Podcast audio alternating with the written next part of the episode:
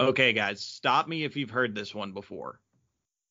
Yadier Molina, Kris Bryant, Francisco Lindor, Lucas Giolito, Vlad Guerrero Jr., and Trevor Bauer all walk into a bar. To watch the rest of the postseason, let's go! Taylor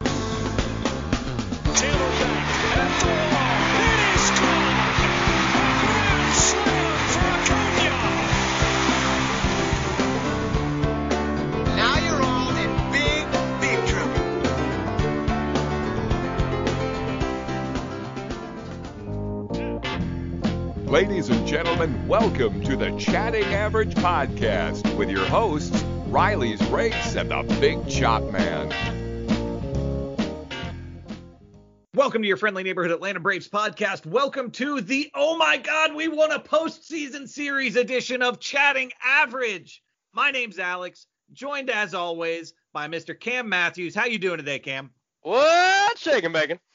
Oh, it's all shaken today. We have an extra host today. Yet another guest host appearance from friend of the show, Mr. Jeff Donahoo. How you doing today, Jeff? Good morning, gentlemen, and Cam. Good Morning, sir. We are celebrating this weekend, guys. It has been 19 years. 19 It's been 19 years. So Jeff, you were 46 last time the Braves won a playoff series? Yes, I, I did not live in senior listed uh, assisted living home last time the Braves won. Uh, See, Alex is just excited to have somebody older than him on the show this week. It's a it's a rare opportunity to not feel like the old guy. I uh, I tweeted it earlier last week. I was 24 years old the last time the Braves won a postseason series, and I'm 43 now. So put that into perspective. It's it's been a long drought, man. I'm glad it's over.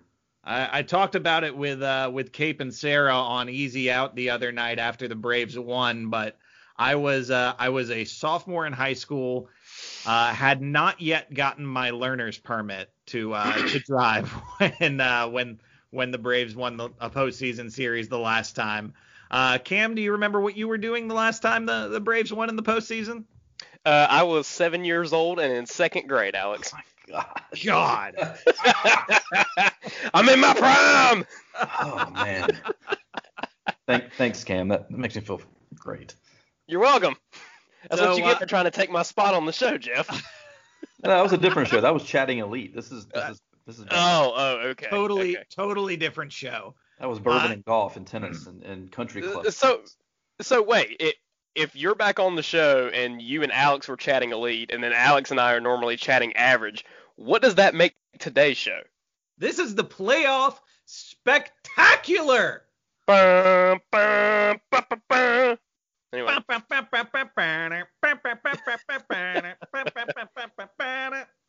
fun fact: that was actually uh, Jeff Donahoo in those Six Flags commercials, dancing around and driving the bus. I, I can't watch those commercials, man. That is a creepy. I, I can't. I, I hate those commercials. Like I, I will turn away from the television oh those come on. man. oh, I'm so sorry, Jeff. So uh so so Cam, what uh it, it is 11:48 on a Sunday morning as we're recording this. What are you drinking? As always, for our Sunday morning podcast, I'm drinking coffee, a swig of coffee for the working man. How about you?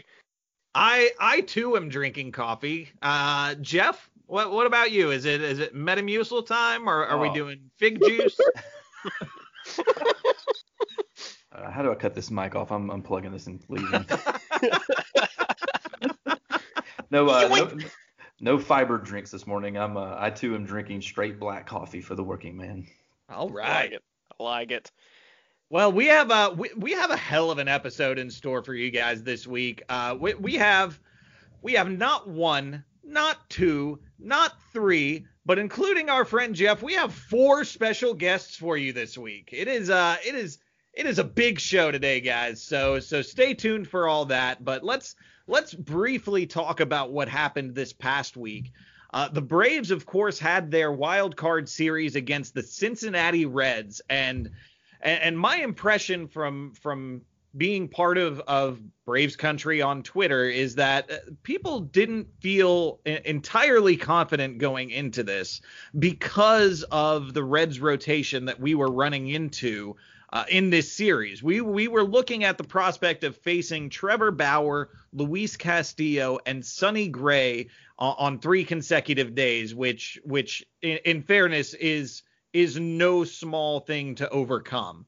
Uh, and, and my goodness, was game one an absolute thriller. Uh, I, I, I I said it online and it sounds hyperbolic, but I'm I'm standing by it. I, I honestly believe that Game One of the Braves Reds uh, NL Wild Card Series w- was one of the greatest baseball games I have ever seen played. Uh, it was an absolute pitcher's duel between t- uh, Trevor Bauer and Max Fried.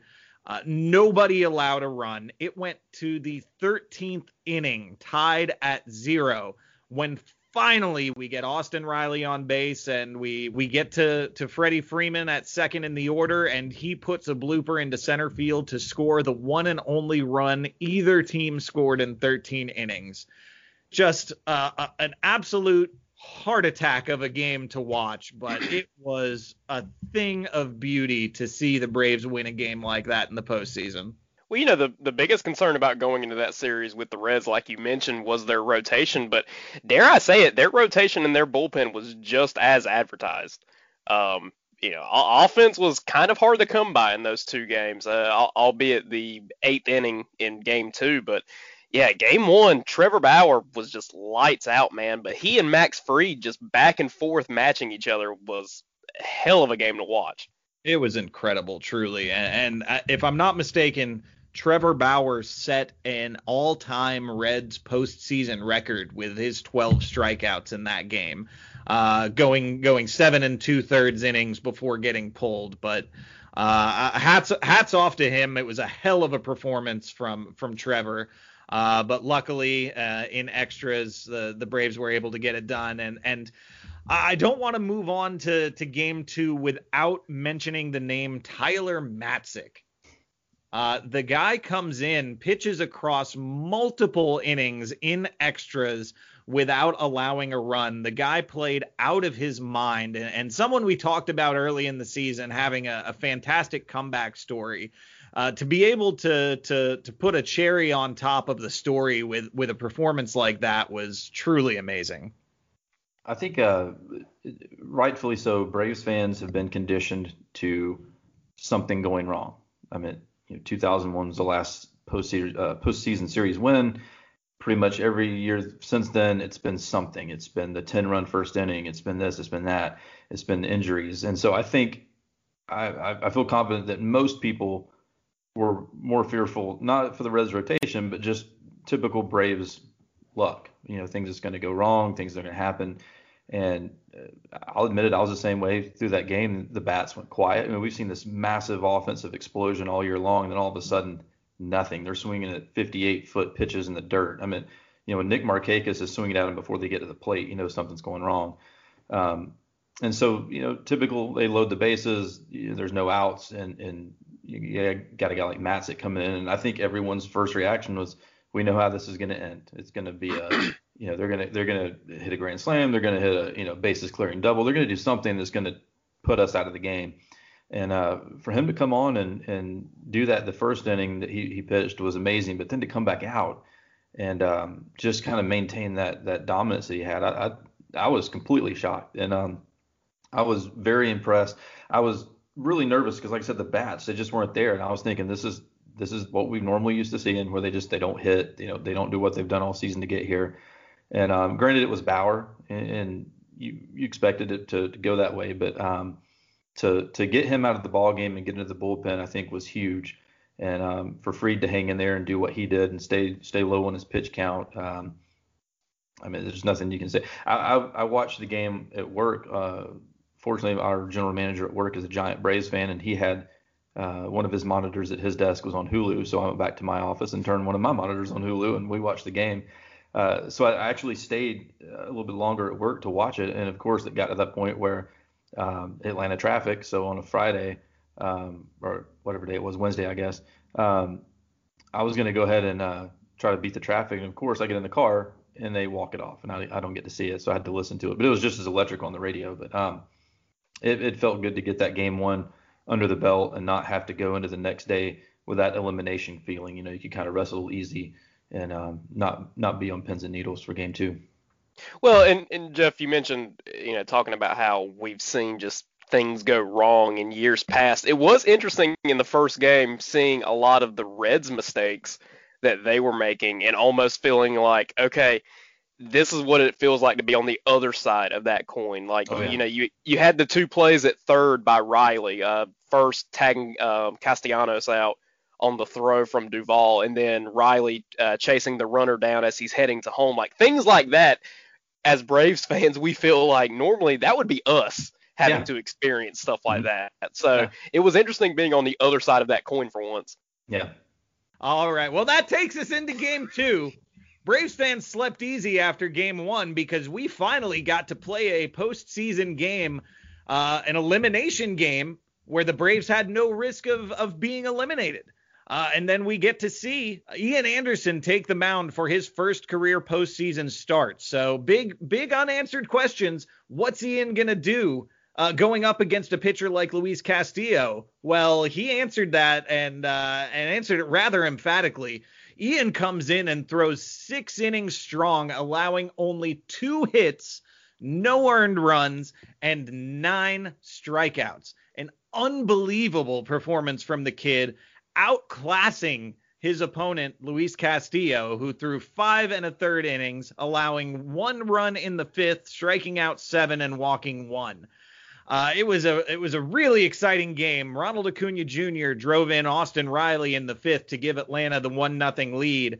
Uh, everyone was still on pins and needles until the eighth inning when Marcel Ozuna did what Marcel Ozuna does best and hit a 429 foot homer to left center, scoring himself and Freddie Freeman to give the Braves a 3 0 cushion. Adam Duvall follows that up with yet another home run to left, scoring Ozzy Albies and putting the Braves up five to nothing and putting the game out of reach for the Cincinnati Reds. Atlanta Braves win a postseason series for the first time since 2001, and it's time to celebrate in Atlanta. That uh, that Ian Anderson kid, I I think he's going to be pretty good. The kid's got it, guys, uh, and and the the postseason lights are not too bright for him, and and man, if that doesn't, I'm gonna I'm gonna I'm gonna go to Coffee Town on this one. If that don't light your fire, your wood's wet, son. Boy, my knees are sweating. How how strange was it to see a, a, a 2020 COVID baseball celebration to win a you know to, to win a division and then going to win the wild card series like it's it's this muted celebration where they kind of come out and shake hands and they do the you know Yeah. the, the the the normal stuff but there's no champagne throwing there's no goggles there's no you know snit drinking beers and stuff like that it's it's a it's odd it, it this is this should have been one of the most exciting times you know since 2001 for us and it just kind of felt um, a little flat you know and, and most of us were either in the car on the way home from work or just got home from work so it was kind of a odd time to be celebrating but um I, I could imagine had fans been in there just how deafening it would have been to, to finally get that under the belt you know and everybody can rush in the field in, in normal times. Uh, I, I do feel that we got a little bit robbed of that celebration and the players themselves obviously We we we did, and and to I I can only speak for myself here, but uh,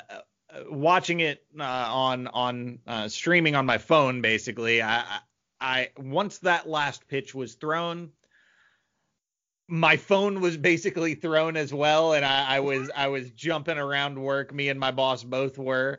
Uh, let out some some audible screams inside of a tennis center that uh, that I'm I'm sure got some uh, some strange looks, but uh, I I do not care. I will not apologize for my behavior, and uh, Lord help them all if the same situation presents itself in the NLDS.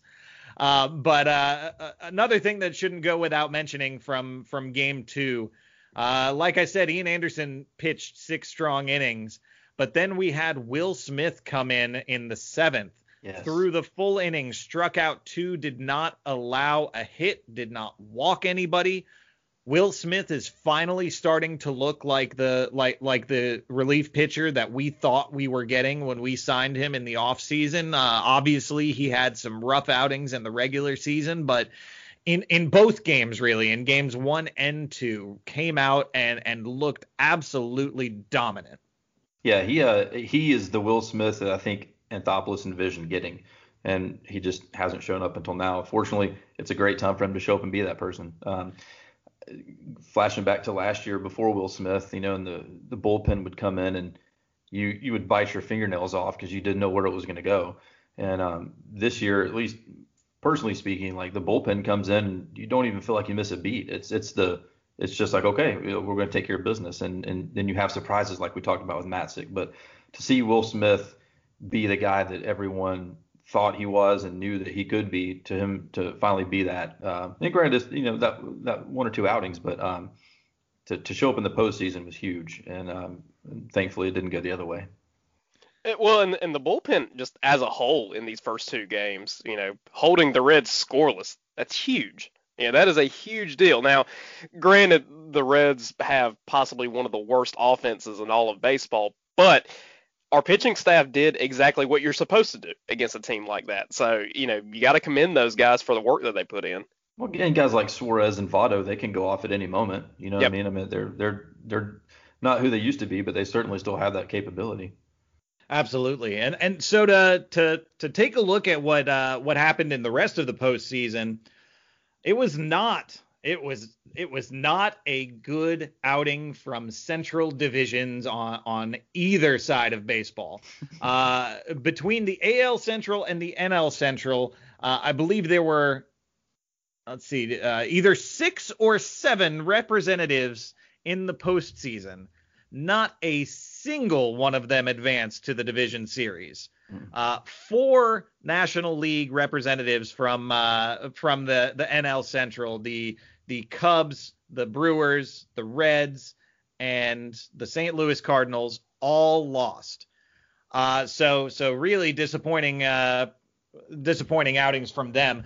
Um, but looking ahead to the division series, you wind up with four matchups of divisional opponents. Mhm. I, I, I cannot imagine how exciting this next week is going to be in baseball. Win, lose, or draw for our Atlanta Braves. This next week is going to be some of the most exciting baseball I, I think we've ever seen because every every division series is a grudge match. Uh, every one of these teams that's playing hates each other, and and to to bring it back to the Braves, the Miami Marlins sweep the Cubs in two games, and the Braves will be taking on the Marlins in the division series. We got a five, we got a best of five series against them, and um, as we're going to talk about with one of our guests a little bit later, it's uh, it, you know, if you if you told me this in uh, in, in June, I'm not sure. Uh, I I think I might have laughed at you. I, I did Uh, not have the Marlins on my postseason bingo card at all, especially play them in the NLDS. You know, especially not them. But uh, I, I I think of all the division series, or not division series, but the wild card series, uh, the Cubs getting swept shocked me the most. I know they're not the Cubs that they were a few years ago, but I thought that they were a, a better team, at least on paper, than than the Marlins. But you know that shows that the Nats can tell you that paper championships mean nothing. um uh, so uh to I, I don't I don't know. It's it's gonna it's hard to get a read on what this series is going to look like. Um the Marlins are going to be without uh Jose Ureña, Uh so the the the the main villain of that team in the eyes of Braves fans uh, will not be taking the mound. Uh, so we don't uh, have to worry about uh, about Ronald getting hit, hopefully. Um, but you know they they have, of course, we we've mentioned on this show Sixto Sanchez, who uh, who who threw a just a masterful game against the Cubs. Um, really looks like he has that postseason gear that we were talking about Ian Anderson finding uh, in Game Two of the Brave series. So it's it's going to be very interesting to see how their rotation shakes out. It's going to be very interesting to see how our rotation shakes out because we can't we can't win this one in two games with Fried and Anderson. So we've got to we've got to go to Kyle Wright. We've got to potentially think about what a postseason game started by Huascar Ynoa or Bryce Wilson is going to look like. But uh, at this point, Atlanta Braves are playing with house money, guys. Uh, I, I'm this. It's it's all gravy to me from here on out. We got our postseason series win. Uh, Brian Snitker deserves a lifetime contract, in my opinion. Uh, I, and and I'm gonna feel good about the 2020 season, regardless of what happens from here on out. I think uh, I think Snit gets a lot of criticism, um, you know, just for, for decisions, and, and I've been critical of him at times, but for some reason, I don't know if it's Anthopoulos' influence or if it's just he has approached this season differently because of the, the constraints and whatnot, but his managerial decisions seem to be much better this year uh, regarding bullpens, regarding uh, pinch hitters, things of that nature. Um, I know there were some, you know, questionable lineups from people, uh, or you know, Twitter managers or whatever you want to say, but um, I didn't feel as though he made decisions this year based on the decisions or on things that he would have last year. Like I think he was quick to go get pitchers if they got in trouble this year. He didn't let them stay out there and and and um, I don't know. I, just, I felt like just it was a, and granted it wasn't a full season for us to see. There could have been plenty more games that he could have botched, you know. But um, I felt like he managed a, a really good season this year. Uh, not that that matters, in my opinion, but I, I I think he did better than than he has in season past. Yeah, I, well, I mean, you, you look at these two games against the Reds, especially the the bullpen management in both of those games was just superb. I mean, you literally could not have run that any better than he did. He managed both of those games really well, and he deserves all the credit for that. This uh, I know this this podcast is a Luke Jackson fan podcast. Uh, what do you what do you guys feel about him being left off the roster on that first series? You know, it, it was It, it justifiable. Yeah. it, it was it it was a rough season for Luke. Um, he had, uh, in my opinion, a fantastic year last year, uh, and, and I think uh, people were so split on their opinions of him in general uh, that that he deserved to have some guys like us singing his praises and and shouting his name from the mountaintops. Um, but it was a, it was a rough year this year. I mean, he just he, he he didn't have it a lot of the time out there, and that's not to say that he won't get it back, but that that is to say that I, I think it was probably the right decision to to exclude him from that roster. Yeah, and, well, and and last year too, any of the rough situations that he might have found himself in, a lot of times you could chalk it up to bad luck, you know. And this year really wasn't so much the case. I mean, he just was not nearly as sharp this season as he was last year. So I, I totally get him not being on the postseason roster, and really wasn't all that surprised by it. For sure. So um, let's take a look at these other matchups. We've got uh, on on the other side of the National League, we have the Los Angeles Dodgers facing off against America's darling, the San Diego Padres, uh, who who came back after losing Game One to the St. Louis Cardinals and and just put on a a, a show uh, to to take that series in games two and three. Uh, really impressive performance by them. We, there was a, a multi home run game from Fernando Tatis Jr. Um, just just great baseball to watch, and and you know there is no love lost between the cities of San Diego and Los Angeles. So every game of, of the division series between those two is is going to be must see TV. Yeah, I think I think it's going to be a lot of fun. Um, what was it, game two that the Padres came back from a deficit to to end up winning that game. Uh, That was as electric of a baseball game as we've seen so far here in the postseason. I mean, that game was just phenomenal.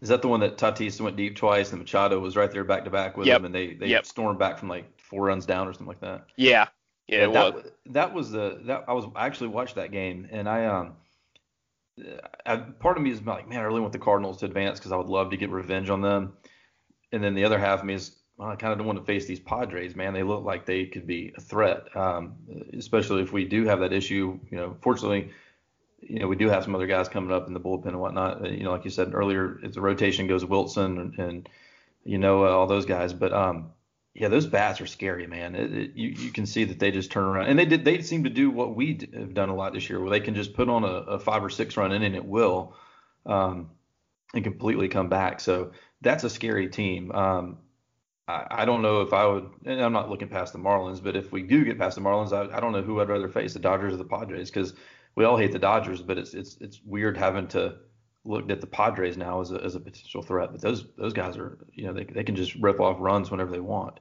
Neither of those teams are are a team I'm going to be comfortable playing, but that that just is going to be the case when you get to to the National League Championship Series any any year. But I I will say this, and I, and I I said it um, on the Easy Out podcast the other night. I want the Dodgers.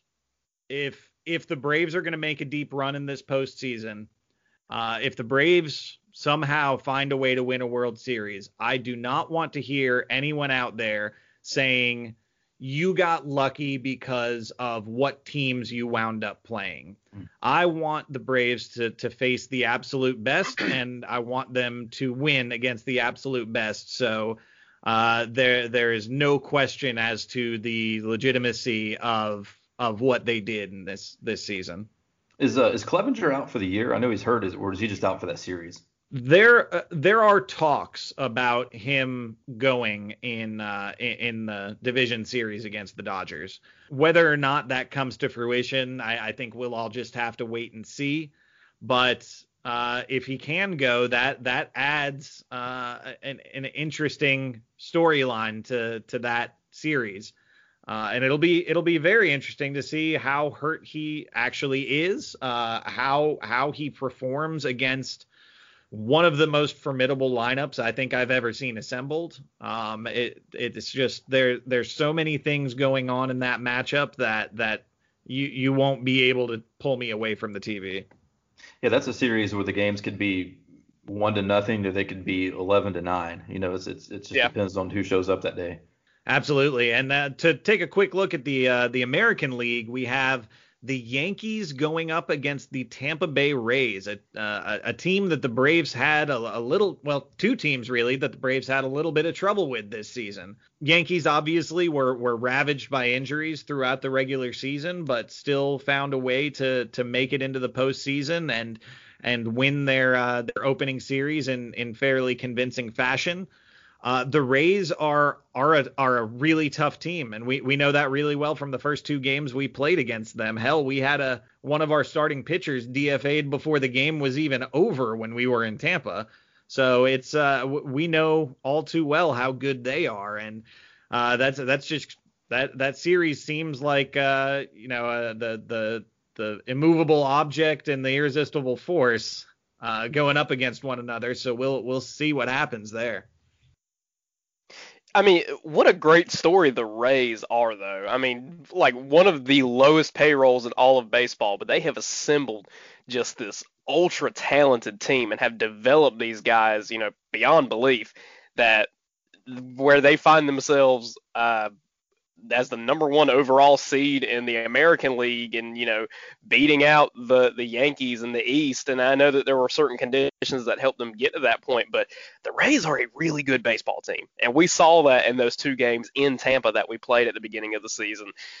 This series is going to be interesting. Um, I I don't know if I feel safe even making a prediction for it, but the Rays they have my attention.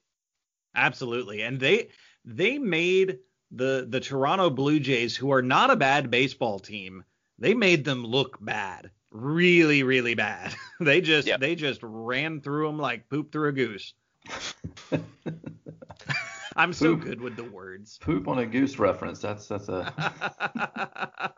I, uh, I I know we talked about it on the Chatting Elite uh, podcast a couple weeks ago, Alex, but like the the Yankees, man, they came storming into the the end of the season and into the postseason. So, you know, if they can keep from being injured, I think they're going to be a force to be reckoned with. But um, the Rays, like like Cam said, they're they're a surprise team, and um, or at least us, I'm sure they're not. They don't think they're a surprise team. They think they deserve to be there. But um, yeah, I, I don't I don't know where that series is going to go, and I think whoever comes out of that series is, is maybe one of the favorites over on that side. Absolutely. And on the other side of uh, uh, of the American League, we're looking at a very interesting series as the Oakland Athletics take out uh, the the flaming hot Chicago White Sox uh, and have earned the right to face the Houston Astros. Uh, I think it's safe to say that the majority of the country will be big uh, Oakland Athletics fans this week. Uh, and uh, like we talked about last week, it's going to be very interesting to see what we get out of the Houston Astros. It looks like their lineup has kind of switched into that postseason mode, but can their rotation hang with a, a lineup like like the Athletics have? The A's are. Um, I feel like the A's are a lot like us in the fact that like they've they get to the postseason, but then they don't have much success. And I think they're uh, I think they're hungry over there. So it'll be interesting what they can do. Um, they uh, I, I think if, if they can get past this this series, they're you know like I said, it's going to be. I, I feel like it's going to be Yankees or Rays on the American League side, but you, you can't count the A's out. Um, I, I I expected them to win that wild card series. A really fun uh, three game series against the White Sox. That game three was just insane. So uh, the A's are another team, uh, kind of like the Rays, where you know lower kind of payroll, no real flames, albeit a couple, but very dangerous, lot of pop, good pitching. Uh, the A's are going to be a team to look out for. To just sum everything up, we are looking at Braves Marlins and Dodgers Padres in the National League. In the American League, we're looking at Yankees Rays and Astros Athletics. Guys, this is going to be exciting. It's uh, it's going to be another fun week of baseball, uh, and hopefully we get to come back to you next week and and be talking about uh, who the Braves are facing in the uh, in the National League Championship Series. This uh this podcast is much happier than it would have been had we lost to the Reds. I know that, so hopefully we can keep that rolling. Yeah, and uh, and the guests we booked, uh, it would have been a little awkward having them on if uh, if the Braves had lost. So uh, that's almost as much of the reason why I was nervous about the Braves series as uh, as as you know the being a Braves fan. So uh, so without further ado, let's throw it to our first guest. All right, folks, if you've been to a Braves game in the last 13 years, you will instantly know the next voice you hear. He has been the in-game host for the Braves since 2007. You all know and love him. Ladies and gentlemen, Mr. Mark Owens. Welcome to the show, sir. Does this count? Does this season count? Because this would be season 14. Even though I 14. haven't officially done anything on the field. I did spring training. Does that count? With Yes, this- absolutely. Okay, the Yeah. 14. I'm, put, I'm putting 14 on the resume now. Very There nice. we go. Very nice. So, uh, so, so well, I, I mean, let's talk about the wild card series first and foremost. Uh, I mean, Mark, it's been great that you've been with the Braves for this long, but Right. you haven't had an opportunity since working with the Braves to see them advance through a postseason round. Talk to me about what that was like for you. Um, it was because this season, and I don't have to tell you guys, this season is just so weird and Mhm. nothing seems normal this year. That when they first released the the bracket or the you know the playoff scenarios, it took me a minute to kind of wrap my head around it. It was like, okay, we got 16 teams. Okay, there is a wild card series, even though we're the NL East champions, we still got to do a wild card, and then we move on to the division series. But then they're going to move to a bubble for the division. So it's it's the process of just trying to get used to what this season looks like. But I will tell you one of the best, and you guys will know better than I will. I think it was 2013 when we won a wild card game and we are moving on into the playoffs. And that was like the, and I've seen a handful of, you know, of postseason moments, but looking back, that was probably my favorite because for whatever people thought of Brooks Conrad, he will forever be one of my favorite Braves players. And I know, I know what you're thinking, but I am talking selfishly and and for a moment we had on the field because I don't know if you remember back a, a long time ago at Turner Field we used to play the um, closest to the pin contest where we'd get a golf club and we'd have a contestant and they'd have three Braves players. And it was usually like a couple of guys that weren't going to play that day who just were looking to get you know get on the field. And nine times out of ten, it was Brooks Conrad. And you know, Peter Moylan would come and play, and Med would come and play, and then I'd fanboy out if if Brian McCann would come and play. But uh, because Brooks always played that game, we just kind of had a good rapport and a good back and forth. All right, so flash to the end of the season when we officially clinched and we're going to the postseason um, they're all celebrating on the field, and I'm trying to do interviews, and he poured champagne all over my head. So that was one of the best wild card moments or postseason moments, selfishly, that I've ever had. Now, again, say what you will about Brooks, what he did, whatever, but for me, that was amazing. So to not be able to be there with the fans this season and celebrate that NL East 2020 banner like we've done the past couple of years, and not being able to celebrate moving on into the postseason further down is just weird. I'm excited, but it really won't hit home for me until we actually get back to Truist Park and then get to hang out with the fans again. Uh, Well, that leads us to to an excellent question for you. You are going to be back in Truist Park with fans very Yeah. soon. Talk to us about about that, what it's going to look like, what all went into making that happen. the Braves have been trying since the return of the shortened season of baseball. The ba- Braves have been trying everything to get fans back into the stands. Um, they have tried every angle they could. Um, Governor Brian Kemp gave the Braves the okay. Just like he did with the Falcons and Arthur Blank and MLS, and you know, had the Hawks been playing, I'm sure he they would have had his blessing too. But um, he he basically said, look, if you want to open up to the fans, you can. You have to do it safely. You can only do the percentage. You know, you have to do the spacing, all the social distancing and everything. But they tried, guys. I can tell you, they tried everything to do watch parties out in the plaza. That got shut down. To do watch parties in the stadium. You know, when the when the team goes on the road, that got shut down. They even wanted to do some private ticket events to sell to A-list members. You know, for either at the Omni or at the Sport and Social. All of that got shut down. So I can tell you that a lot of people have been giving the Braves organization a lot of grief for not doing more to get the fans back in. But I can tell you, because I'm that guy too, I want to be there just as bad as everyone else.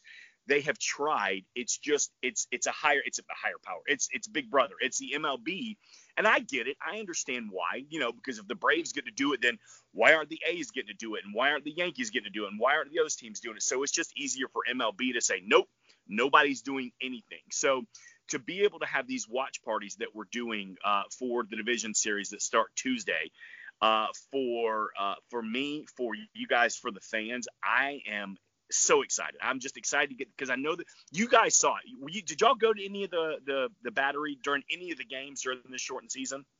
I, I was I was actually I was there for the uh, the home opener. Uh, Got to got to hang out with uh, former Braves fan of the year Caitlin Peterson um, in one of the suites at the top of the Omni. It was uh, it was an unbelievable experience. Dude, how cool was that? It was amazing, and, and just to in you know obviously with the year we're all having. To, to be able to go to the battery and, and feel the energy from from all of the fans that that were there and, and around the ballpark was it was unbelievable. It was just such a such a great moment of of temporary normalcy. That's awesome. I'm jealous, man. That's uh, fantastic. So you saw though. I mean, you saw it yourself. You saw that fans are jonesing. Like the the two uh, wild card games at the Battery, there was a couple thousand people out there, and that might be a high estimate. So when the Braves announced that they were going to be doing watch parties, and, and this has been in the works for a little while, um, you know, and then they were nervous. They were a little nervous about, you know, how many fans were going to show up. Are people still wanting to show up? You know, how do they do it? Do they sell seats out in the bowl? Do they do it on the field? Um, but I think when tickets went on sale, and there's been a very healthy, strong demand for tickets for all the sections, for the suites, and I think it was good to have different price points. That I think it proved that that we, and I'm right there, I'm a fan first. Um, we are so excited and just want to be back inside of that stadium with the community of Braves fans. Mark, are you going to be doing any, your normal role? Are you back up there in your nest? Are you going to be doing anything differently with the new setup? Uh, so my nest is gone. We always called it the perch. I called it the swamp because it was the fountain. So we'd always look down and see. But then I don't like the swamp because I'm a Georgia fan and I don't want to talk about the Yeah, swamp. that's yeah. So- we don't we don't yeah. say that. We don't say that exactly. So then I called it the marsh. So we called it the marsh down there. But now where my perch was, um, right up underneath the big screen, is now the Harrah's Cherokee back porch, and they've turned it into a bar and like a premium seating, kind of like the Home Depot clubhouse or the Coors Light below the below the chop area. So it's like one of those private party areas that you can rent out. And I'll tell you, once we do, you know, I, it'll probably have to be next season. But once we have the opportunity to just freely walk around Truist again, go check it out. It is beautiful. It is like a lounge. It's like a speakeasy, and you're in center field. And, and selfishly, I think it looks great.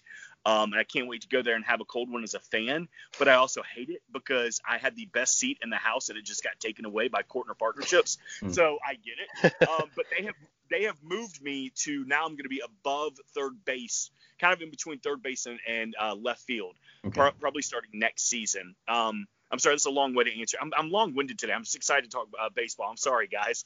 Uh, but to, an- to answer your original question, yes, we will still be doing the Home Depot tools are going to be there. We're still going to play Napa Cap with the um with the fans. Uh, the freeze is going to be there. We're going to do a beat the freeze. So it will be. It, we are going to try to make it look and feel as normal as possible.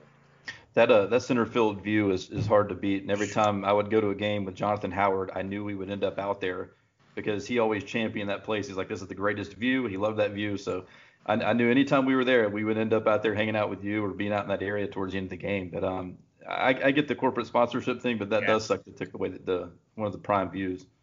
I, I know I'm sitting here complaining. I'm complaining that you know I get I get paid to watch baseball. I'm like, dude, they took my view away. I mean, at the, at the end of the day, it's still I'll, I'll be fine. I'll be a okay. I promise. So. Uh, I get it. It makes sense. It's it's a good money maker for the team. So if they can make money, especially after this year where there was no money to be made, I'm all about it. And Are you going? Uh, are you going back to Turner Field esque between the third and the left? You going up high like it used to be up there? Or are you going to kind of stay down low? from what I understand, and actually I'll get a sneak peek of it um, when we go back on Tuesday. Because I'm honestly, since this thing has started, I've only been inside of Truist Park twice. It is, it is like trying to get into the Pentagon, trying to get into that into that uh, ballpark because the and as, as they should be, you know the the protocols. I mean, you got to get your temperature taken. You have to get your ID scanned. You know, you have to have a, a daily badge. Like I have my workday badge. I have to get a new one each time I've gone in. I can only park in a certain area. I can't go in certain areas. So I know they've been working on it in the off season and even during the condensed season. Um, but from what I understand, it'll be kind of between clo- right behind third base. You know where the big Coke chair is Mhm. out there high above uh, the Hank Aaron Terrace. It's not as far out as the Coke chairs, but I think it's pulled in a little bit. So um, it'll be a good, it'll be a fun little view. Very cool, very cool. Well, Mark, uh, you talked a little bit about uh, kind of planning in the creative process about the plans that are coming down the pipeline for the rest of this season. In a normal year, though, what does that creative process look like for all of the in-game entertainment that you guys have planned? When does that process start in the spring, or who all is involved in that? How does that work? So all of the features that you see, the Napa Cap Shuffle, the Home Depot Tool Race, the RaceTrac Beat the Freeze, obviously they're all sponsored. And they all buy in for full season, half season, quarter season sponsorships. So you have like the Home Depot Tool Race and Napa Cap Shuffle. They're going to get played at every single game because Napa and Home Depot have bought in to be part of the of every single home game at, at, at Truist Park. So once postseason gets here, now it's different this year because we have a lot of make goods. You know, we have a lot of sponsors that we we've got to get in. So we're probably going to be doing doubling up just to make sure everybody gets the love that they've paid for and they deserve. But what traditionally happens in postseason is MLB comes in and it's like it's like Big Brother comes in. As I mentioned, they come in and it's like, all right, MLB is here. We're taking over. So my role actually gets cut a lot because what you see in between the innings, all the packaging, all the commercials, that's more MLB style, and the Braves do this much while MLB does that much. And the further into the postseason you get, by the time you get to the World Series, you know, it's 10% Braves as far as like our side goes with the entertainment and the games and the giveaways and, you know, and that fun stuff. It's a very minimal Braves and a majority of it's MLB. Hmm, Does that make sense? Okay. Yeah, yeah, yeah. It, it does. Now, let me ask this: uh, What kind of team do you guys have together for planning this stuff out in a regular season? You know, who, who's involved in that? Is there a in-game, you know, committee, or is it you and a few folks from the marketing department? How does that work? Um, it is. There is a. It's called Fan Experience now. It used to be called In-Game Entertainment, but the department that I work for is Braves Vision. So anything you see up on the big screen, anything you see on the ribbon LED boards, the out-of-town scoreboard, the fireworks, anything that happens with the camera in the stadium, not on Fox Sports, not on ESPN, but anything that happens in the stadium is part of Braves Vision, and that's my department. And then there's also in the front office, there's the fan inter, um, fan experience. They run like the heavy hitters and the tomahawk team and the giveaways and anything that is a fan experience. So there is a team of you probably heard his name before, Scott Cunningham, um, who is that's his department. He oversees many things, but that's one of them. And they have a a team that comes up with like you know, let's say McDonald's comes to the Braves and say, all right, you know, we're going to spend this much money and we want to be part of the game. And then they lay out 15 different options. Okay, you can have signage, or you can, you know, sponsor balls and strikes, or you can have a feature in in game. And like RaceTrac's a prime example. RaceTrac wanted to have an in-game feature, and they thought, okay, well, we have this guy that's pretty fast, and we can call him the freeze, and we can do a beat the freeze.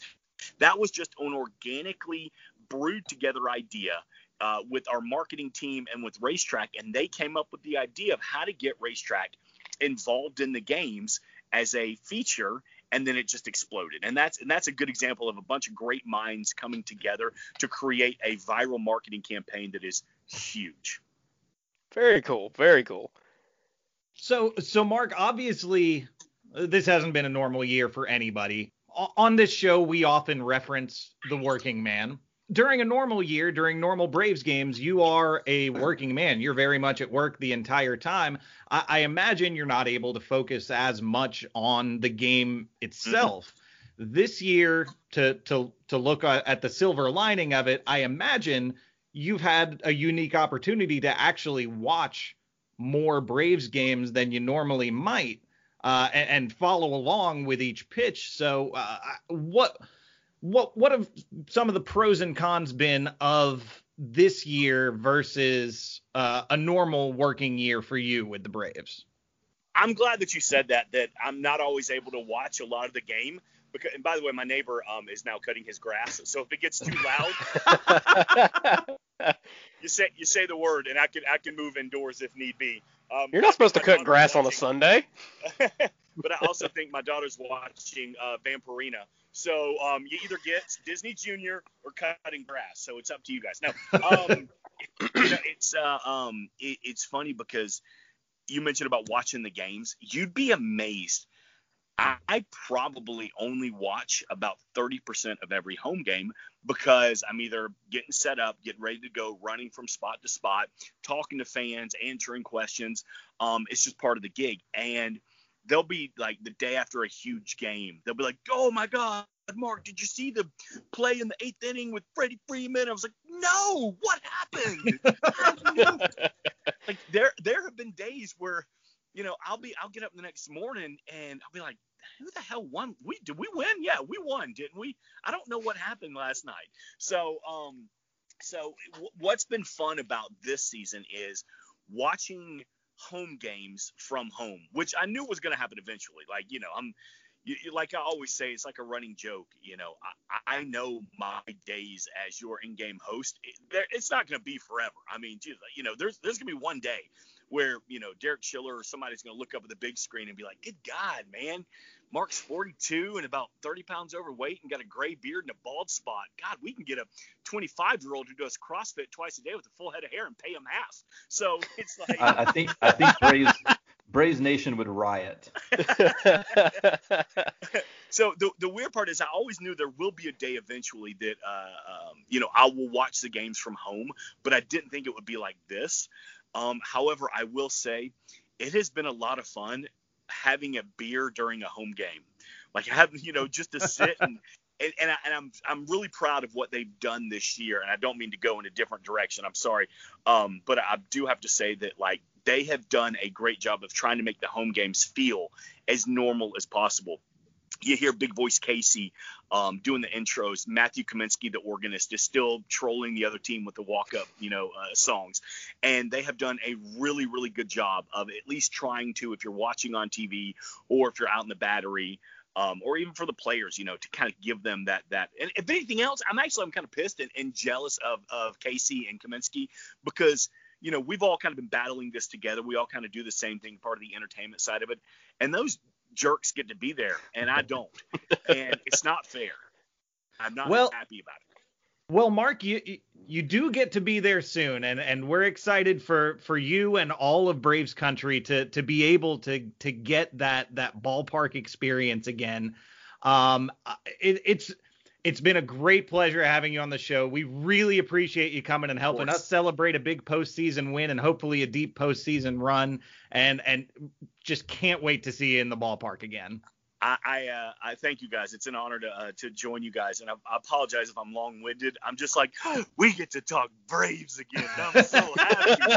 so I, I, I apologize if you're like, yeah, we'll get little, uh, you know, we'll get two sentence answers from Mark, but uh, I've got a lot. I've listen, I've got a lot of pent up aggression. I haven't talked to anybody all season. This is great. Uh, if, if you are coming out to any of the watch parties, um, you know, please come say hey. I, I love, I absolutely love it. I always joke on Twitter and whatnot about the drunk fans annoy me, which they do, but uh, you know, but I love hanging out and talking baseball with fans. So please don't ever be afraid. Or some people will say like, oh, I didn't want to say hey, I thought you were working. It's, it's, I, I, you know, I'm a fan. I was born and raised a Braves fan. You know, my dad would take me down to Fulton County Stadium. I tried playing baseball, but I suck. So, you know, then I realized the only way I can get on the field for the Braves is to find a microphone. So uh, I'm just like you guys, and I can't wait to see everybody uh, starting Tuesday uh, at, at Truist Park. It's going to be fun. Absolutely. Well, you are uh, you are a, a, a radio machine, uh, and and thank you for for blessing us with your presence. Let's do it again sometime. What do you say? Anytime, anytime you guys need me, and I promise I'll be uh, a little bit shorter answers on that one. Oh, no worries. We It, love it. it was good talk. It was good talking to you guys. Thank you. Hey, do you or someone you love have a beard that could use a little TLC? Well, we've got some good news for you. We here at the Chatting Average podcast have hooked up with an ambassador for a brand for just about any man, the Beard Struggle. These guys are celebrating all that is man by providing some of the best products around to get your beard ready for the big leagues. They've got everything from beard oils to balms to combs and tons of other great stuff that is perfect for getting your facial hair looking great. Check them out today at thebeardstruggle.com and use promo code AVERAGE15. That's AVERAGE15 to take 15% off of your first order, compliments of the Chatting Average podcast. All right, you know our next guest from such shows and films as Dawn of the Dead, Everest, Tom Clancy's Jack Ryan, House of Cards, and most recently, The Comey Rule. He was also raised a Braves fan right here in Lawrenceville, Georgia. Ladies and gentlemen, Mr. Michael Kelly, how are you today, sir? I'm great, man. How y'all doing? Awesome, awesome. Thank you for joining us today. So, so we know you were you were raised here locally. Um, talk to us about what what was your first experience with the Braves? Like the first game you went to, the first time that you remember being a Braves fan.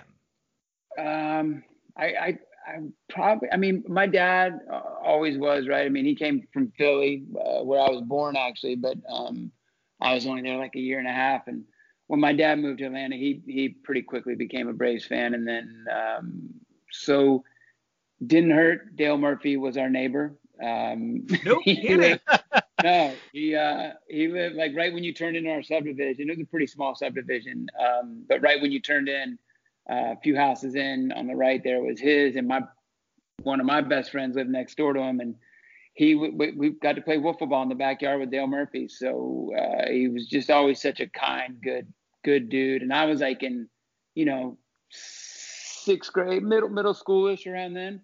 Um, and uh, you know, I remember I I, I worked. Uh, one of our other neighbors was a, a builder, um, and uh, he did a lot of landscape and stuff. I started working for him when I was a teenager, young teenager, and uh, he would give me tickets uh, to the game every now and then, so I would get to go um, as a young teenager. But yeah, probably probably earlier than that with with uh, Dale Murphy was certainly instrumental in um, in, in me becoming a Braves fan.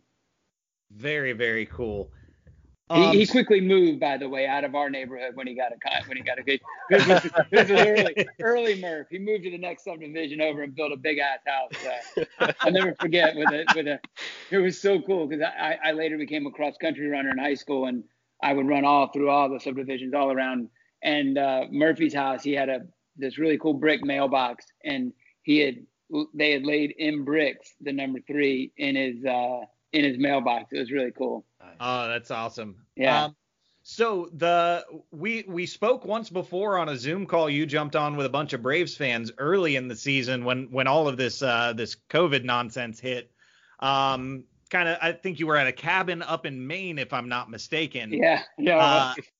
Uh, uh, and, and you, like all of the rest of us, were were kind of having some downtime from work, not really uh, not really doing much, but hanging out at home with the family. Has uh, has has that changed as your work schedule ramped back up? No, nope. I'm just on a different lake now. I'm in New Jersey now. um, I uh, no, I, I'm very very fortunate. That was actually the man who I was speaking about, who I worked uh, construction and landscaping for. He was the man who had that lake house up, and and and later my brother married his daughter. Anyway, long story, but that's whose lake house we were up at in Maine. And now this is a friend of a friend who had a place they were selling in New Jersey. It's like an hour, hour and a half out of the city. So I'm not kidding when I say I we finished the Comey rule like right when COVID was just starting to hit. We were in Toronto and it was just starting to hit Canada. Then it moved. Uh, the U.S. was hit pretty hard right after that. So that was in January. We finished it just under the the, the COVID scare there, and then uh, I have not done much of anything besides that. You know, I'll go, I'll drive back in the city these last few weeks. I've been going back in quite often for press to do the Today Show, to do whatever, but all via Zoom, man. It's just, it's a whole new world for us right now. And slowly some people are starting to get back to work filming, but um, it's looking like for me, it's going to be probably January before I get back to work again. So it's been a whole year of just, you know, uh, helping out with, with homeschooling and, because our, our kids new york city you know they they they're doing some opening of the schools but they're not ready for it yet so Right. just kind of helping out around here and spending time with the kids we play a, a baseball game in the backyard every day the four of us and uh, go on hikes and shit so it's just been it's been really nice to be with the family because quite honestly you know i spend a lot of time away from them so this has been a nice break man forced break. Absolutely. Absolutely. Well, a- as as we're doing with all of our guests today, it's it's it's fairly easy for us Braves fans to find a silver lining in all this because uh, I, think I can quite safely say that all of us have been able to devote more time to to following our our Atlanta Braves. Uh, how much of of the wild card series were you able to watch? What was your reaction to to this streak actually ending? Uh, what what was that whole experience like for you? I, I, don't I don't miss a, a minute of much of anything to do with my Braves. Like I, I really don't. Like if I if I can't, my brother and my father and I we text every single game. Uh, it's just something we've always done. And um, you know, if I miss a game for whatever reason, you know, it- it's just so rare. Like it, maybe you know if the kids the kids are so into it too. My kids are eight and eleven, a boy and a girl, and they're both really into it equally. Um, my wife as well. So we watched obviously playoffs every second of it, and the four of us, you know, game one screaming and jumping up and down, and then and then the second game we just lost our minds in here, like in that in the ninth. Um, it's just been it's been a lot of fun, man, and I, I don't miss any of it. I, I I don't miss much of what goes on when when AAA was happening. I don't miss much of I read about that every day. Like I'm I'm pretty much all in. I'd, I'd love to hear it. So, Yeah. Uh, to to kind of steer this a little bit back towards your your working life. So, who who have you worked with that that we might be surprised to find out is is a, a rabid sports fan? Um, because a lot of a lot of the people in the entertainment industry, their their lives outside of that are very secretive to us. Yeah, uh, you know, Jeff Daniels was pretty big. Uh, we we we talked a lot of baseball, and and um, he jokingly thanks me for turning him on to you know MILB app and, and learning about the minor league team and stuff. And um, we, I think I think you'd be surprised. I don't, you know, Krasinski is a is a pretty big Sox fan. Um, I think you know on, on almost every job I can find someone to be like, oh, yeah, you know what you're talking about. All right, it's fun to talk about. You know, with you, You just, just about every job you'll find somebody that's that's into into it like like like you are. But Very Jeff cool. Daniels, that was a pretty cool, you know, uh, surprise for me to to to see how much he was uh, into baseball. You know, he's a great uh, country singer, guitar playing. So we talked a lot about music and um, uh, he, he's he's he's he's pretty great dude, man. All around, all around great man. What's uh what what's your go-to album right now? Kind of sticking with the music topic there for a second. Um, I Brothers Osborne is probably the latest one. Uh, I, I think those those guys are are really great. Um, uh, yeah, that's what I've been listening to lately. That's probably my my most favorite. Hey, Michael, you mentioned uh, playing out in the backyard with your kids. I kind of want to circle back around to that, back to your Dale Murphy stories. Did you ever strike Dale out in your Hell wiffle no. ball games? Hell no. I, I mean, th- th- look, th- this is your- this is your shot to brag about that.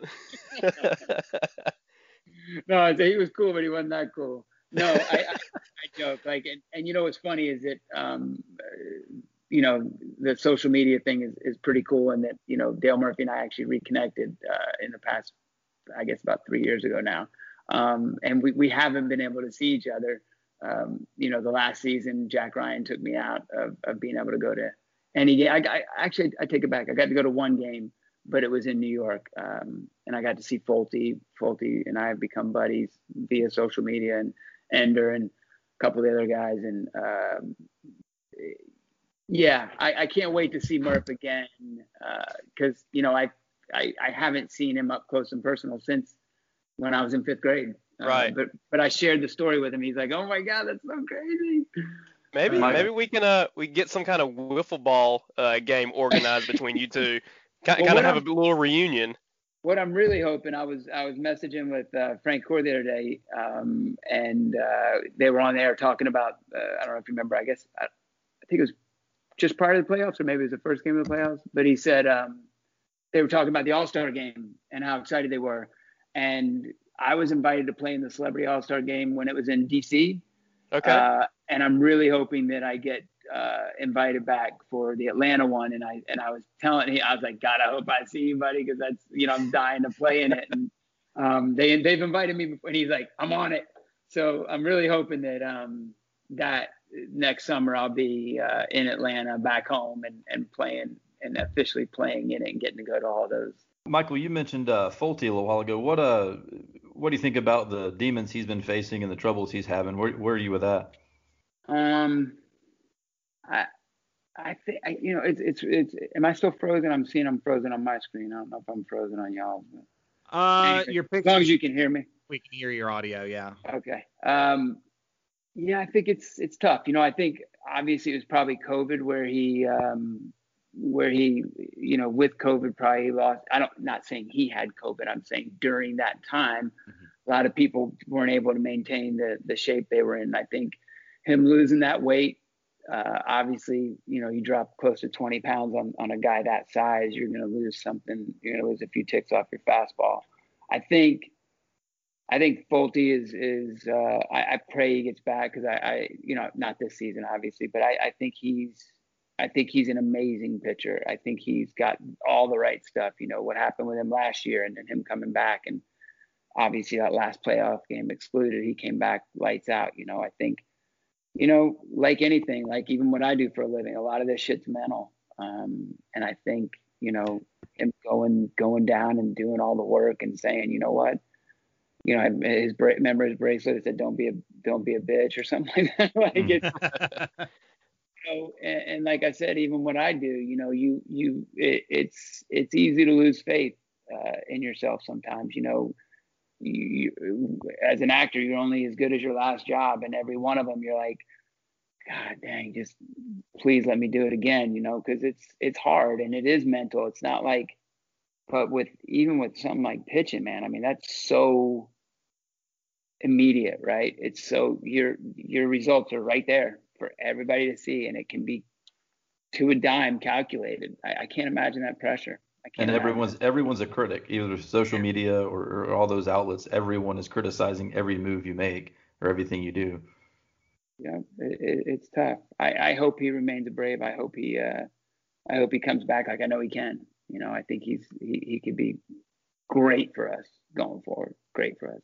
I mean, you, you gotta you gotta be really happy as a Braves fan with uh, pitching and and what we've been able to do. You know, we've got what, one of our original starting five from the season, and we're in the playoffs. It's and and not just in the playoffs, but in the playoffs as a number two seed. Like that's Yeah, damn doing well. damn impressive. Mhm. Damn impressive. So, uh, so, so, Michael, what what is your gut telling you about a Marlins Braves NLDS matchup? Uh, you know what? It's 2020. I think what my gut says doesn't matter for shit. uh, the fact that the Marlins are where they are, uh, I think says a lot. You know, and and look, I read a great article uh, last night, and you know about that Phillies broadcaster who called them the bottom feeders early in the season, and how they actually use that as motivation. And I respect that. I, I respect this team. I think the Marlins are no, nothing to be laughed at. I don't think I think they, you know, that's a formidable rotation, and they've got and they've got guys that can figure out how to get them on, get them over, and get them in, and that's Yep. that's how you win games. Um, you know that that series with uh, Cincinnati. I mean, granted, we faced some nasty pitching, but they've even got a seven, eight, nine guy. You know, they've they've got the rotation and the um, and, and the and the pen to to do it. So it, they scare the hell out of me. You're in the playoffs, man. Anything can happen. Uh, so anybody's going to scare me. The Reds scared the hell out of me. I believe that we could win, just as I believe on paper we should win against Miami. Um, but it's a playoffs, and you you don't know. It's, it's who catches fire at the right time. I would have if I saw our bats do what they're capable of doing against Cincinnati, I'd feel a little bit better. Um, I'm not saying I'm scared, uh, and I'm not saying we we like I said we shouldn't win. We should win, but um, it, it's playoffs, so we'll we'll see, right? What do y'all think? Um, I, I feel exactly the same way. I think they they deserve all of the respect of of a, a team that finished second in one of, if not the best divisions in baseball. Um, they they they had a lot of, of high quality wins. Obviously, this week a lot of people are going to bring up the 29 to nine loss to to the Braves early in the season. Obviously, I think that was that was an outlier, um, to say the least. Yeah, But- because if you look at the rest of those games, uh, the run There- difference there is not, Go go ahead. it's decent. It's not that great though. Like, Right. Now, if that happens again in the postseason, I'll, I'll be singing a different tune come next week's episode. But, um, you know, I, I, I, I, don't think this is going to be a walkover series for the Braves by any means. The Braves are, are capable of making it such, but uh, I, I, I don't expect that to happen. I expect it to be a, a, a fierce battle and go at, at least four games, if not five. yeah. And and what does that and what does that do for the Braves? We don't know what a five game series with the Atlanta Braves is going to look like. We don't. What do you? We don't know what.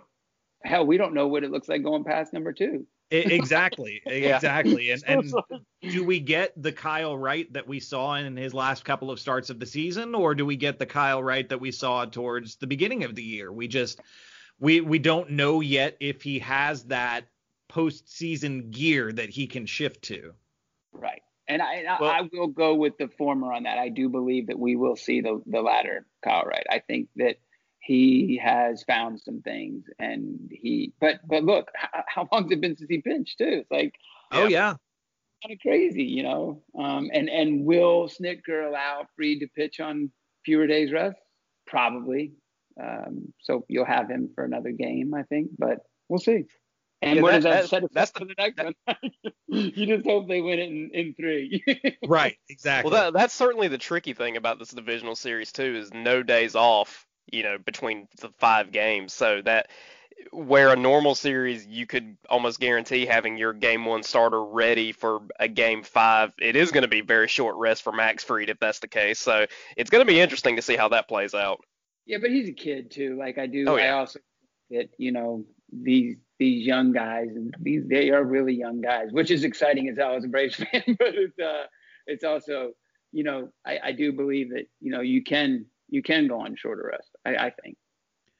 I, I tend to agree with you. So we've we've got a couple of questions we wanted to ask to uh, to just have a little fun with you before we wrap this up. Yeah, man. Um, so, uh, being an actor, uh, every, I imagine everyone grows up as a kid with with a favorite superhero. So, say uh, Marvel or DC universe comes around and wants to cast you as a superhero of your choosing.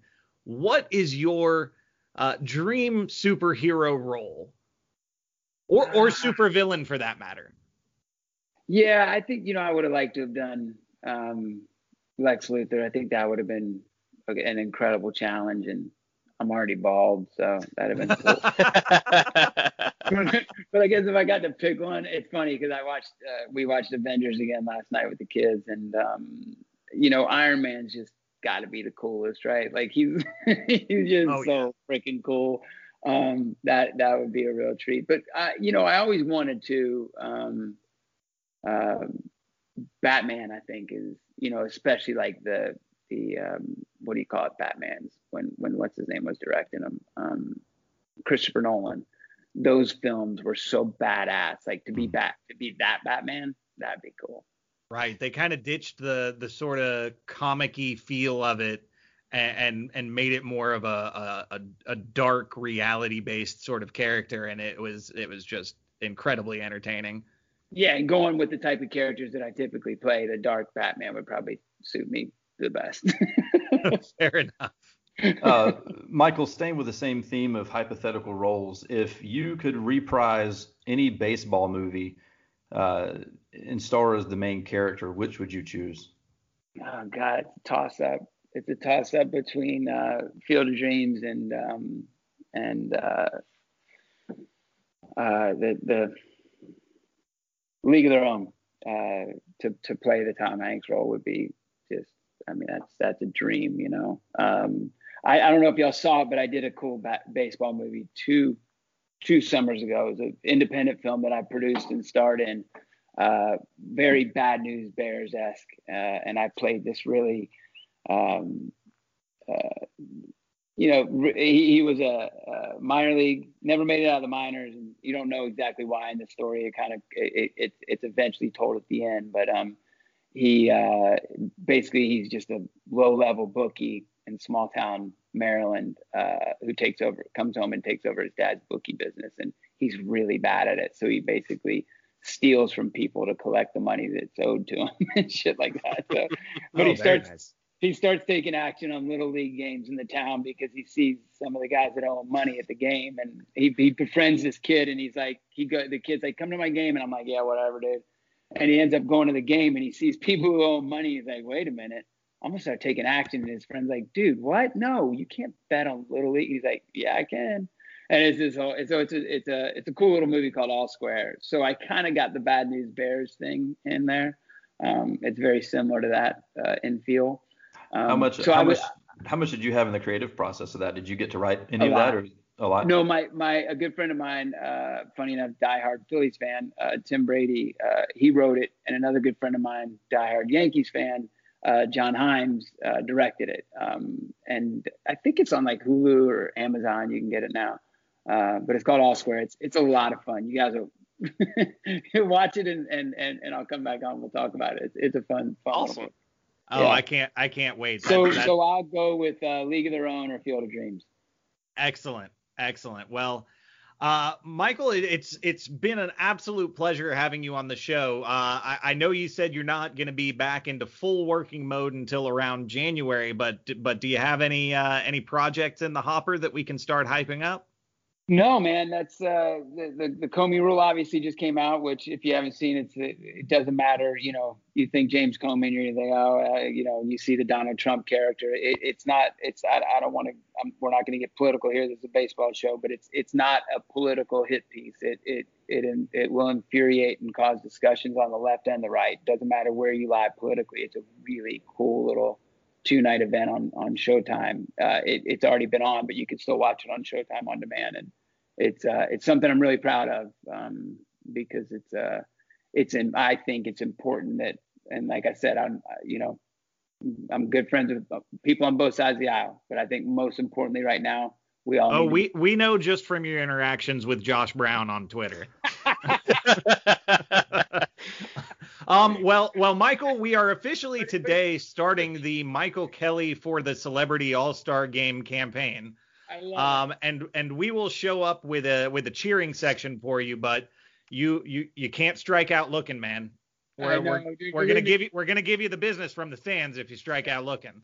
I, I don't blame you, and uh, I got to tell you, man, as much as I want to do it, I'm petrified to do it. I practice with my son every day for a reason. well, uh, well, again, it's it's been an absolute pleasure, and we can't thank you enough for uh, for making some time for us. And uh, Thanks, guys. Go go Braves!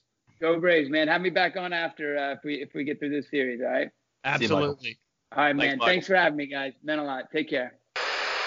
If you or someone you know has a small business, you need to check out the creators of chattingaveragepodcast.com, Goat Web Design. These guys have everything you need to get your small business up and running with an awesome online presence. They'll create your mobile and desktop friendly website quickly and affordably with responsive service, and most importantly, it'll look amazing.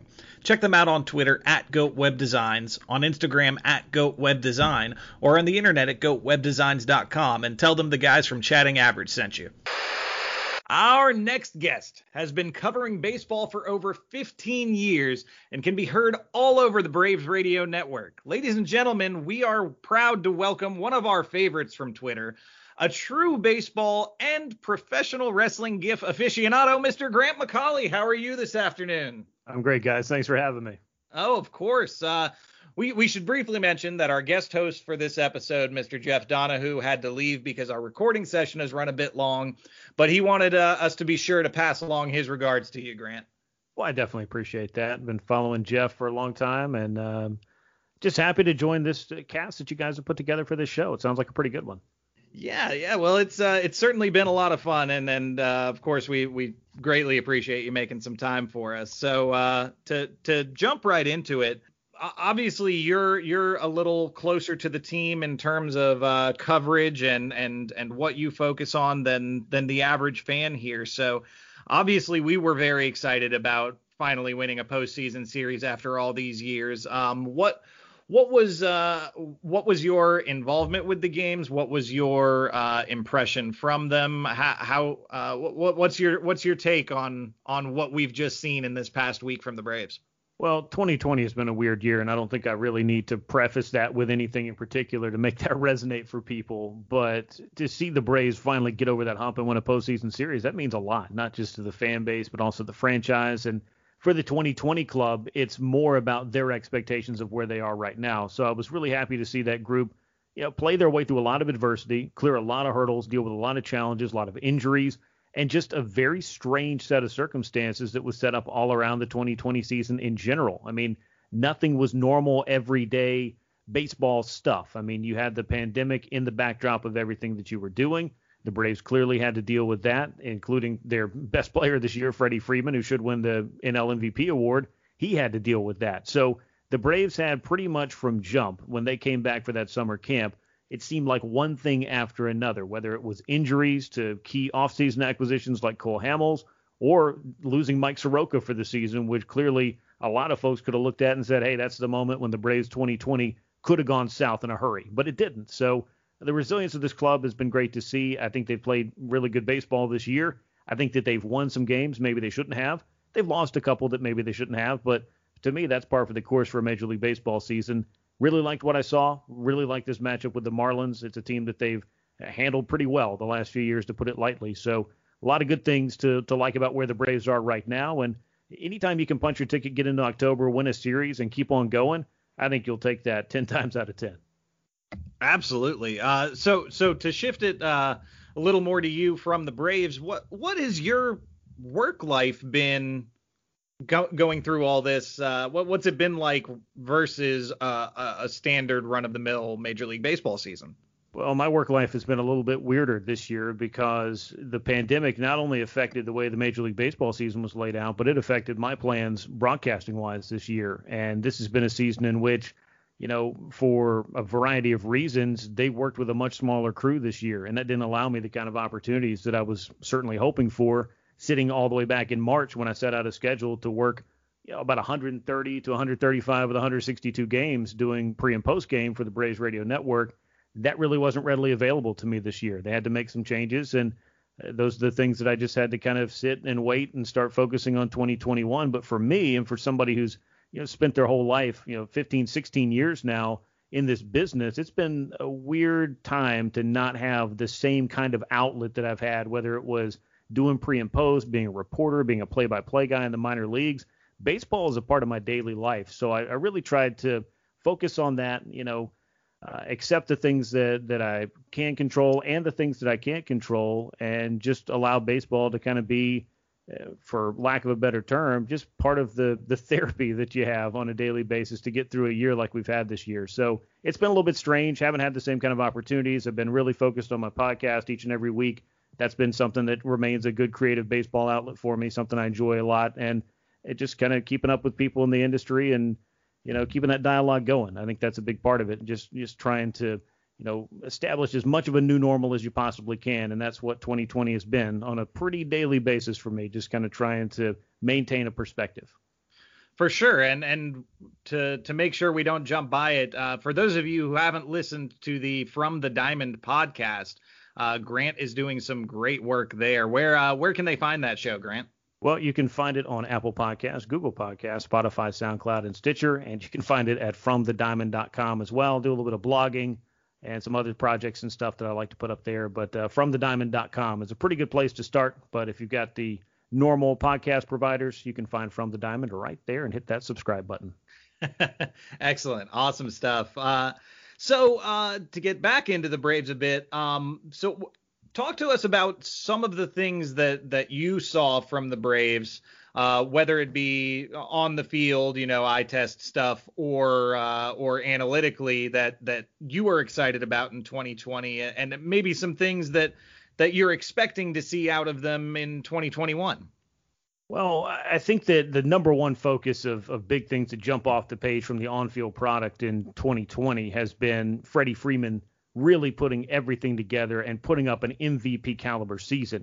He had had those runs before. He's had, I think, seasons in which he could have had a top five or a top three finish, you know, dating all the way back to 2016 when the club really wasn't all that good, to be honest. And seeing that he kind of come full circle for Freddie Freeman and everything just kind of come together and fall right for him, even though he had to deal with COVID 19 right before the season, which really sapped his strength and his ability to get ready. That was, uh, I think, the headline of the year. But when you start to look inside the numbers of the things that have gone on with the Braves and performance on the field, clearly Max Fried was a huge bright spot for the Braves this year. He was a guy that had a, a really good 2019. He's built on that. He's taken another step forward, and he did it at a time when the Braves needed it the most uh, from an analytical standpoint, I've tweeted about this a little bit because I know that there's some online hand wringing that goes on around Ronald Acuna Jr., much of it that I don't really understand. However, this is a guy that we know he has the ability to affect the game in so many different ways. But the most encouraging part of his game this year for me has been the fact that he has doubled his walk rate and he's getting on base at a higher clip. And being able to do that, even putting aside the strikeouts, which are just part of baseball in 2020, that has me even more excited about what Ronald Acuna Jr. is going to do as he enters what should be the prime of his career. Because we're talking about a 22 year old kid here. So uh, Ronald, you know, the injuries notwithstanding, and some of the time that he's missed, and the and the nagging wrist injury that he's had to deal with, still found ways to impress us this year. Hit tape measure home runs and make diving catches and uh, go from first to home and at light speed. It seemed like so uh, there's a lot of stuff I think you could like about what the Braves did this year. And when you sum it all up and put it all together, you know, the sum of the parts, you know, so to speak, the bullpen was everything the Braves needed it to be because the starting rotation simply was not able to be as well. But those are a few of the obvious headlines that jump out, maybe a little bit under the hood, if you will, on Ronald Acuna Jr. there, but uh, plenty of good things that I saw on the field from the Braves in 2020, and some of them maybe a little bit unexpected, but in the case of Max Fried, it certainly happened at the time the team needed it most. Can't speak highly enough to the work he was able to get that out there and do, after, especially after Mike Soroka went down. The team needed him to be that horse that they could ride all the way to the postseason, and obviously they've done that. I know we're still in the middle of the postseason for 2020, but but looking ahead to 2021, uh, what what do you think Braves can Braves fans can expect out of that season? It's it's I don't know that it's easy to say right now. I mean, we're going to have to find out economically what clubs are going to be looking at this winter. I don't know that I would want to be a free agent looking for a long-term big money deal given the financial impact of the pandemic on not only baseball but obviously all walks of our life in general and our, our economy as a country. That's going to be, I think, the the biggest thing that's going to be the X factor for what the Braves are going to be able to accomplish adding to this club their core is locked up. I mean, they've got Ronald, they've got Ozzie, Max Fried. You hope to have Mike Soroka back and healthy sooner than later next year. Freddie Freeman's still under contract, though he has an extension that they should certainly be discussing on a pretty regular basis, I would say, at this point, if they haven't been already. But bringing back a Marcell Ozuna, finding that starting pitcher who could help stabilize his staff. I mean, I really think they should look at getting a couple of veteran starting pitchers to add to some of the emerging talent like Ian Anderson. Hopefully, Kyle Wright will continue to take steps forward and see what they can put together there. And while we've talked a lot about how this bullpen was rebuilt by Alex Anthopoulos beginning at the trade deadline last year, Mark Melancon's a free agent, Shane Greene's a free agent. They're going to have to figure out ways to complement that group again as well. And of course, uh, if you're excited about prospects, Braves still have a few of those in the pipeline. We've seen Ian Anderson obviously come up, make an impact. Cristian Pache has been at the top of that list for about a year now as far as overall in the organization. I'm excited to see him get some regular playing time and opportunity, I think, next year with Ender Inciarte. I think on his way out of Atlanta after his tenure, that should open up, I think, a spot for one of the more exciting defensive players in the minor leagues and hopefully in the major leagues next year. And of course, you can't mention Cristian Pache without mentioning Drew Waters. So there's a lot to be excited about. I don't know how much of it's going to be filled internally as far as the Braves needs and asking some of these young players to step up, or how creative Alex Anthopoulos can get to try to, you know, add the pieces he's going to need that he's had to do each and every winter. And I would say at the top of his list of guys he'd like to bring back this year, Marcell Ozuna, who had an MVP caliber season in the middle of the order. I'd love to see him stick around for four or more years. Absolutely, and, uh, Grant, Alex, and I have talked about it all off the show before, um, and looking forward to next season and looking at your potential top four in a rotation of Soroka, Fried, Anderson, and Wright. You mentioned, uh, you know, what you would hope would be the potential of signing a couple of veteran pitchers do you see that as as much of a necessity as potentially re-signing Ozuna, or do you think that having that top four there set for next year essentially um, stabilizes the rotation a little bit more, and they can focus more on signing the big bat of Ozuna? I think that you can have a lot of different focuses in free agency. I know a lot of folks, as we sit here and look at the hot stove, you see the obvious need and the obvious big names, and you say, well, we got to figure out what we're going to do with this guy. I mean, we played this game all last year with Josh Donaldson, or all winter, I should say, as to whether or not the Braves are going to re-sign him, and then what are they going to do, and if they don't re-sign him, then what's going to happen. That whole thing kind of worked itself out. I mean, it didn't do it in the long-term variety, but plugging in Marcell Ozuna into the spot where Josh Donaldson would have been for the Braves has worked out pretty well. And as far as long-term contracts are concerned, if I'm giving one of those out for the kind of money that Josh Donaldson got from the Twins or kind of where the Braves were reported to be, close to that, maybe not as many years. I'd much rather be giving that money to a guy like Marcell, who's four years younger, especially if the DH is going to be a part of National League Baseball going forward, which I think it will. Um, but to go back to the pitching, I think you, you've got to focus on multiple things at a time and see what you can accomplish as the market and the opportunities in free agency maybe present themselves. Some guys may come on the market trade wise that could make a big difference for the Braves and they can move some of that money around because they are going to have some to spend. If you look at just this year's payroll, maybe expecting some kind of deduction from it based on economically the losses that most clubs are dealing with from a revenue standpoint, I still think that you can get a lot of things done as long as there's not some big slash in payroll, which I don't anticipate. But there's just so much uncertainty around it. It's really hard to say. But I'm sure Alex Anthopoulos is going to be looking to fill a lot of different items of need for his club rather than just getting hyper focused on the one clear need, which would, I would say, be bringing back Ozuna so that you maintain the offensive prowess of your club. But they got to do something in that rotation, and they got to find somebody, I think, stability wise, not so much a flyer like you took on Cole Hamels that just it didn't work out, but somebody who you could have around for multiple years, whether that's free agency or a trade, and somebody that has a track record of being able to go to the post every fifth day. I think they need at least one of those guys, if not two, to really round out this rotation. And I think we've proven time and again and really learned it in 2020. You can never have too much pitching.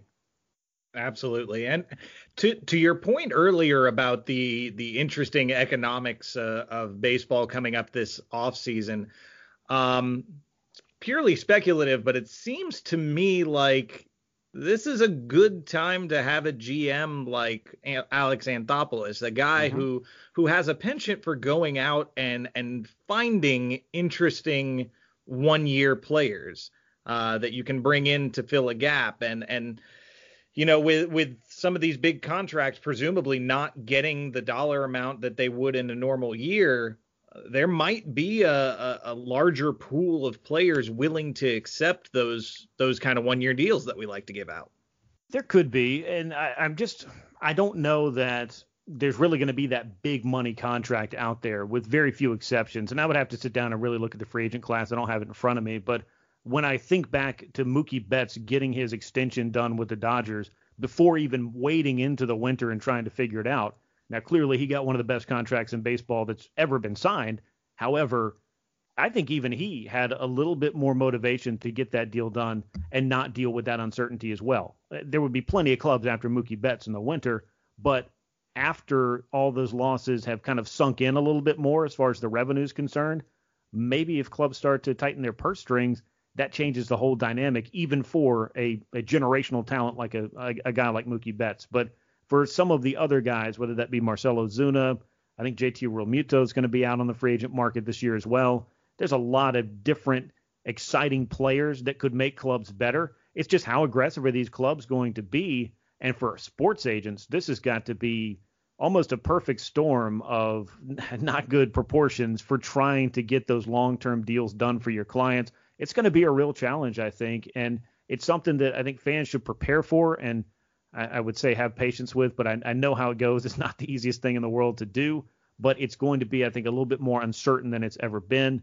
And I don't know that we'll really even be able to say, okay, well, here's the dominoes that need to fall. Once so and so signs, then these other three guys will sign. I think we saw last winter a lot of signings seem to kind of go out of order, whereas you would think, well, this will establish the market. Then someone would sign, and then another deal would just never happen, like say trading Kris Bryant, things of that nature. It's it's hard to predict how a winter is going to play out, but even more so this year, I think there's going to be a lot of uncertainty and a lot of clubs that I don't know that maybe they will kind of wait until closer to spring training before they fill all of their needs. And Braves fans are certainly familiar with that whole thing. Oh, for sure. So, uh, you know, I apologize in advance to any of our listeners uh, who are not professional wrestling fans, like all three of us on this call currently. Um, but we were never going to bring Grant McAuley on this show uh, without, you know, diving into that topic a little bit. So, uh, so Cam, I think I, I, think you can go ahead and take this one away. Yeah. So uh, I, I think a, a really just fun wrestling question that I always like to ask other other wrestling fans whenever I have the chance is who, in your opinion, is the most underrated wrestler you've ever seen?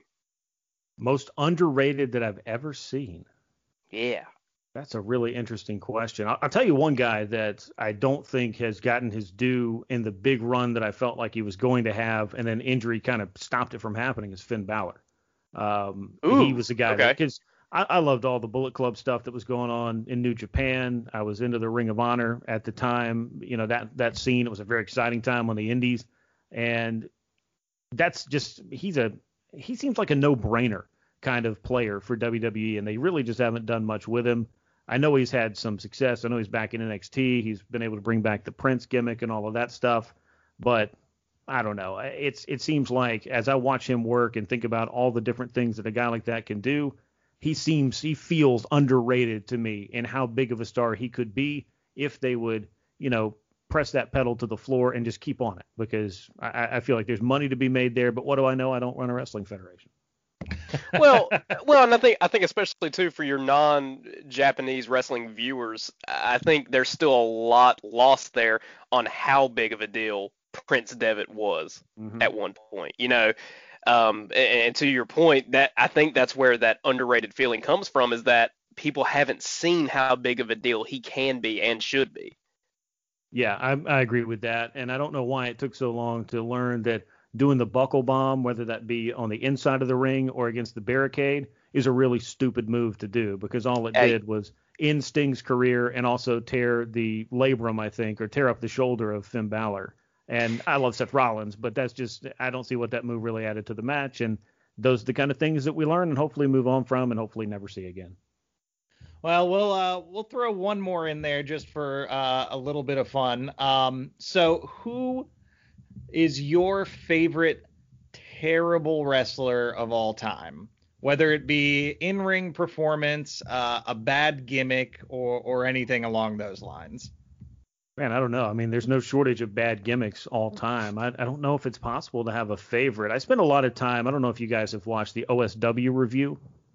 You guys familiar with that? It's a video podcast. It's these three lads over in Ireland who have been doing this for about six, seven years, and they have the video element, and they record just like we are right now. And then one of their guys, Jay, who's kind of the leader of their whole faction, then goes through and edits together all of the archival footage that you would need as they review old pay-per-views and old storylines and all of those old arcs and and things that appeal to I think you know fans of the 80s and 90s, which was a big boom for all of wrestling. I don't think it'll ever be as big as it was in the 90s, but long story short, they chronicle a lot of the good stuff, but also they really poke fun at a lot of the bad stuff. So if you haven't had a chance to check them out, I would highly recommend that. So that's a plug for you. Um, Excellent. Thinking about the the worst gimmicks ever, worst wrestlers ever, it, I have a soft spot for Disco Inferno because I actually think he can work. And and I I kind of follow a little bit of his commentary that he's got going on now. I mean that was not a, that was a loser gimmick from jump, but the guy could work. But that was never going going to uh, ascend to superstar status. But I would probably throw him in there as my one guilty pleasure bad wrestler who was actually better than you thought he was, but you just rolled your eyes every time you saw him. I'm I'm just gonna throw this in because I got to see him at an indie show one time, but uh, my my pick for that would have to be the Yeti. Okay. So well you're going super bad. I mean like shock Shockmaster. the Yeti. Oh man, well, well, Grant, we we can't thank you enough for making some time to be on the show today and uh, lending a little bit of uh, of actual expertise to a couple of average chatters.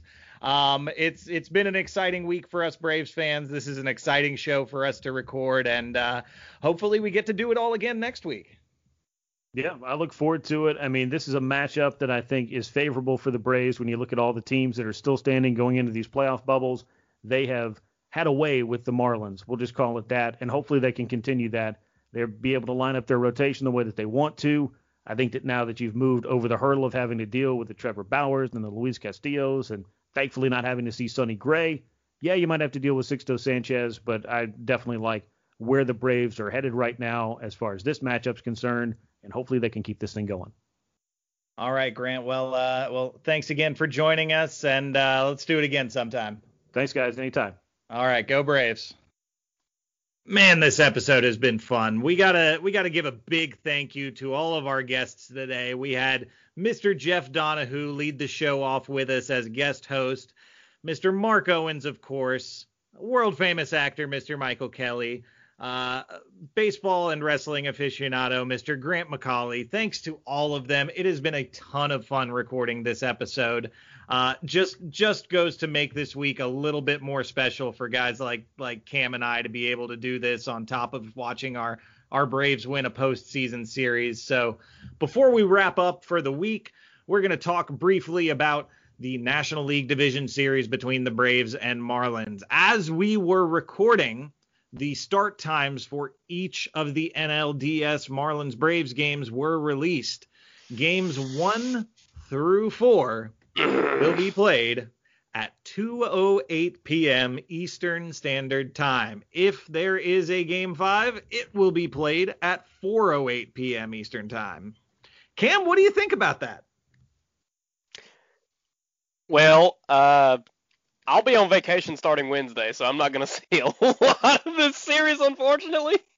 Um, I'll see. I'll probably see the Tuesday game since I'll be at work and actually will have a way to watch most of it. But, uh, boy, that that stinks, especially after coming off a series where you know we had a 12 o'clock start time for both games, hitting us with a middle of the afternoon start times for at least the first four games if needed for this series. That's kind of a letdown, a little bit frustrating. Like at least one primetime game would have been nice, but you know, it is what it is, I suppose.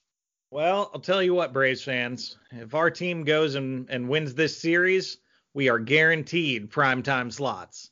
So oh, that, sure. That is uh that is the reward for getting by the mighty mighty Marlins. Yeah, yeah, which you know, like like we everybody has said several times on this show, on paper this feels like a favorable matchup, but you know, just like going into the Red Series, I'm not going to count my chickens before they hatch. Uh, you know, anything can happen in the postseason, um, as we've seen in, in years past. The on paper better team does not always win, so um, I think we do match up well. We've had some rough games with the Marlins this season, though. Um, some very uninspired type games, like I think of that that Friday night game in Miami um, in our first series with them. That was a bit rough, where the Marlins pretty much ran all over us and you know stole every base uh, under the sun. But I, I I think it's favorable. I think it I think it kind of leans towards the Braves, you know, getting the nod in this series. But it's the postseason. You never know. Uh, one thing I, I, failed to mention when we were uh, when we were talking with Jeff a little bit earlier, uh, something that that Brian Snitker uh, needs to be commended for um, during the season. There were some fairly obvious hiccups in his decision making, especially as it pertained to relief pitcher selections. Um, and, and he he took some heat for that. Uh, I, I think to a degree, rightfully so. Um, but if we're looking at at this postseason, so far, Brian Snitker has has put on an absolute show, a clinic showing you how to use an elite bullpen in the postseason. Uh, as as as much was said about him negatively uh, when when he was making some questionable bullpen, bullpen decisions, uh, the same amount of praise needs to be heaped on him for his performance in games one and two of the National League Wild Card Series. Yeah, absolutely. I mean, it.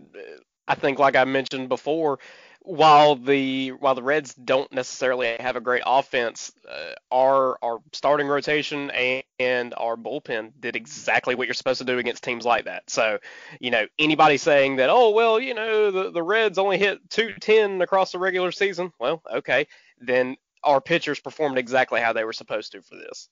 Well, that's gonna do it for this week, guys. For Jeff Donahoo, for Grant McAuley, for Michael Kelly, for Mark Owens. For Cam Matthews, I'm Alex. We'll see y'all next week for another brand new episode of the Chatting Average podcast. Bye. With that, we've reached the end of the show. If you want to connect with the show, you can contact us via text or voicemail at 678 242 9408 or on Twitter at Average Chatting. If you enjoy the show, please consider becoming a patron at www.patreon.com slash chatting average. We'll see y'all next week on another brand new episode of the Chatting Average Podcast.